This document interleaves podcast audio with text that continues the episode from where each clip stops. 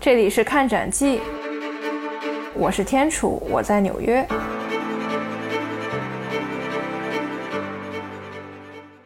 那我们再来聊一下这个这个分组和构图。其实这个呢，尼克已经讲过了啊。这个喜马拉雅艺术它所描绘的，其实就是成套成套出现的。当然，这个成套呢是打引号的啊，它所能传递出来的信息是极为庞大的。就怎么说呢？中间是大人物，周边是小人物。哎，其实这个就是一个有规定、有模板、有套路。但是，这几个形容词啊，我们都给它打上一个引号啊。举个例子，就比如说，呃，五方佛。它就是东南西北中五个方向各有一个佛去主持，中间就是大日如来，东方就是不动佛，西方就是阿弥陀佛，然后南方是宝生佛，北方是不空成就佛。对。就是类似这种，它都是有一定的规则和套路。就是说，一般如果要画五方佛的话，那你就都得给画了，你不能说是吧？打破这个规则吧，就等于它还有一定规则在里面。所以呢，除了这个之外，比如说还有八大菩萨，这个大家都知道的，还有三十五佛等等等等，就说他们有太多的这种规则吧。所以这个也是喜马拉雅艺术中特别让我感到困扰的这么样的一个事情。但是呢，这个我觉得也是说，你想要去了解这个喜马拉雅艺术的话，我觉得这个是个很好的敲门砖吧。当然，还有就是，比如说啊，你这个作品年久失修，或者被虫子咬了，被雨水给侵蚀了，那那有一部分看不见了，那怎么办呢？其实这个规则也是很好的，去可以让大家分辨出来，就说，哎，到底谁是谁的这么样的一个办法。最后一个呢，就是这个法帽和这个护法神，其实它就代表了不同的宗派传承和护法。然后，其实法帽呢，呃，大家去看一些唐卡绘画的时候，能观察到，就说这些上师和僧人呢，他们的脑袋上都有这些法帽或者是僧帽。就这个其实是喜马拉雅艺术和西藏艺术中最特殊、最有趣的标志之一吧。其实这个也也是，就说我刚才说了。哎，这个成套出现的佛啊，成套这打引号哈，这个是个敲门砖。其实一些它的一些，呃，按我们现在话来说，就是一些配饰，是一些元素。哎，也是我们能够区分这些绘画和雕塑到底画了谁的这么样一个很重要的一个方式吧。然后呢，那当然了，不同的这个宗教派别呢，大家都有自己不同的帽子的种类。然后这些帽子呢，真的是你看多了这个唐卡绘画。你就能感受到，就真的是啥颜色都有，啥样式也都有，啥形式也都有。但基本上呢，可以分为四类。第一类呢，就是这个僧侣帽，还有就是莲花、扇形以及盖帽。然后再讲这个护法，其实护法就是护法神嘛，佛教的护法者，然后拥护拥护佛陀的正法。其实这个刚才尼克也算是提到了，对，基本就是金刚。然后比如说，对，在藏传佛教里面会出现的比较多的，就是比如说大威德金刚、大黑天，然后四大天王，基本上可能会是这一些。然后基本上长的吧，可能这些神就是面目非常狰狞，尤其是大威德金刚，他是一个牛头人身的那么一个神，然后他可能后边手也非常多，一一大堆手。然后他其实还比较常见的藏传佛教的这一些壁画里啊、唐卡里面会经常出现的一位护法神。其实这些呢，就是这个鲁宾美术馆的创馆馆长 Jeff Watt 他所列举出来的一些通俗易懂的解释，就是说，哎，这个喜马拉雅艺术里他到底画了个啥？但其实你反过来来想，当你了解了这些，它具体是画了什么之后的，哎，你再去反过来欣赏这些艺术。其实就这个打通这个任督二脉了嘛，都被串联起来了。不过呢，其实我们作为普通人，作为普通的这个艺术爱好者，当我们进到鲁宾美术馆的时候，我们不可能带着这些所有知识去。我相信，如果你真的可以做到那个程度的话呢，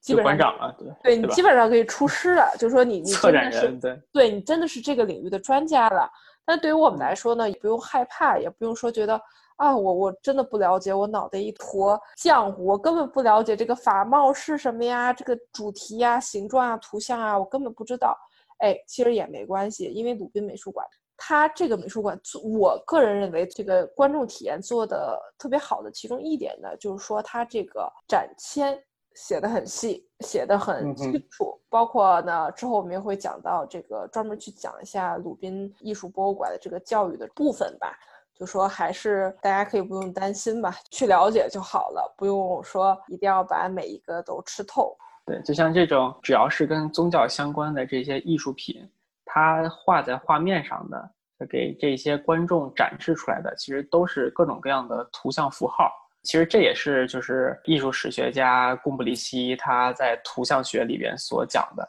可能我们在观看艺术品的时候，它总是以这种符号的形式被我们所接受，然后被我们所解码。如果我们可能对本身这个宗教不是很了解的情况下，其实这些符号它背后所蕴含的知识可能会非常的多。就是单单的一个大卫德金刚，它为什么是画成这样子，或者是说它到底背后有哪一些跟宗教学相关的知识，可能不能很详尽的给你在一幅画里边展示出来。但是对于就是信这个宗教的信徒来说的话，当你带着一定的知识背景去看这个画的时候，你会产生这种共鸣感，你就能很自如的把这个画里边所蕴含的这一些知识点、这一些符号所解码。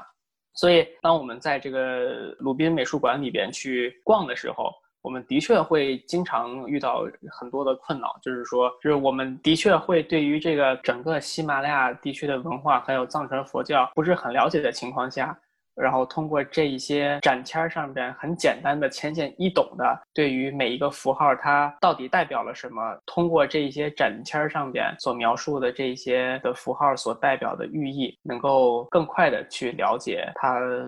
所表达的这些宗教跟文化的意涵是什么。没错，对。刚才我们说的呢，这个主要是讲到这个喜马拉雅艺术它到底画了个啥，就说它的具体的主题和内容是什么。那么喜马拉雅艺术又有哪些分类呢？其实刚才我们多多少少都提到过，大体的，其实我认为啊是分为四类，第一个就是绘画，第二个是雕塑，第三个是法器，第四个是壁画。然后呢，当然了，就说这四个内容呢，我和尼克在这儿就不跟大家去展开再去介绍了，因为我们将会在之后的内容呢去就着一些鲁宾美术馆最经典的那些馆藏，哎，就着这些馆藏。给大家去讲这四类喜马拉雅艺术的分类吧，算是。在纽约，竟然有一个百货商场改建成的美术馆，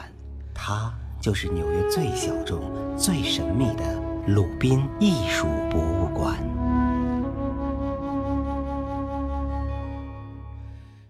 鲁宾美术馆其实，在。纽约还是十分受欢迎的，可想而知，就说美国人对这个喜马拉雅艺术还是挺感兴趣的。我就当时特好奇，我说：“哎，这个遥远的东方文化，怎么这个美国人就这么感兴趣呢？”嗯哼，然后跟我说：“嗯，这是来自东方神秘的力量，你不懂，你不懂。”老外对这可感兴趣。然后我当时就觉得，哎，真挺逗的这个事儿。所以我觉得我们可以讲一下，就说，哎，这个喜马拉雅艺术，美国人怎么就对这个佛教以及这个喜马拉雅艺术这么感兴趣呢？就包括我印象特别深的一点啊，就是说每年纽约在三月份和九月份的时候有这个亚洲艺术周。其实我跟那 Nick 在录这个节目的时候，其实就是亚洲艺术周，因为现在是疫情期间嘛，所以这个我前两天还预约佳士得这个看展。结果呢，没赶上。就说每年两次的亚洲艺术周在纽约都是算是盛大的活动吧。首先，鲁宾美术馆他一定会参加的，当然他参加不是拍卖啊，他参加做一些展示、讲座之类的。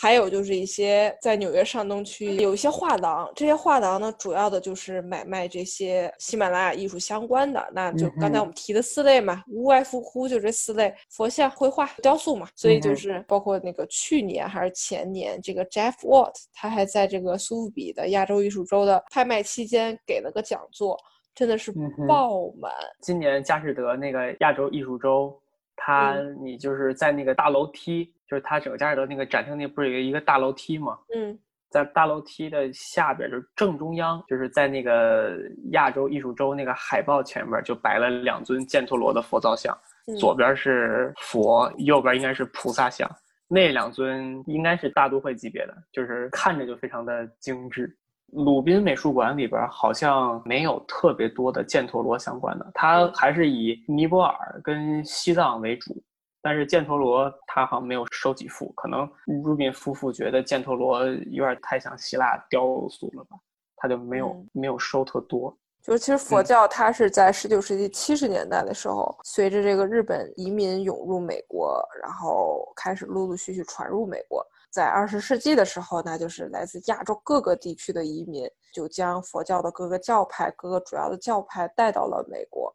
因为刚才我们提到了，就说这个佛教真的包容性特别强，基本上走到哪儿呢，哎。就是这个本地这个当地的习俗文化，基本上就可以茁壮的生根发芽了。他们来到美国、北美、欧洲，其实都是一样的道理。其实他们就是软硬兼施吧，这也是打引号然后，确实是硬件呢，其实就是比如说寺院、经文这种软件呢，就指的是思想。然后呢？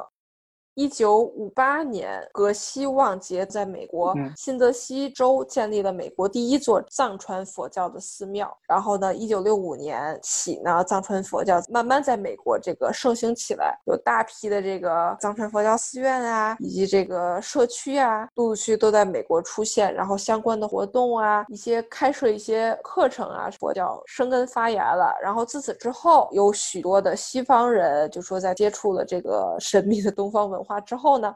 他们就对这个哎特别感兴趣，然后就开始进行大量的研究，然后也撰写了大量的英文为主要语言的相关的研究论述的一些呃文章以及书籍。就说这个也是喜马拉雅艺术以及藏传佛教爱好者以及研究者他们所能就说找到很好的这样一个阅读的资料嘛。对对，软件就是思想嘛，其实就是逐渐打入内部嘛。首先就是说，这些老美就跟着这个僧人去学习这些藏文以及佛法，然后开始自己去翻译，慢慢去接触这些佛教的经典。最后呢，他们也会加入藏传佛教研究以及传播的事业当中吧。其实说传播不太好，但是大概是这个意思。弘扬佛法，弘扬，对这个词儿用的高端。足不出户逛纽约，带你一起云看展。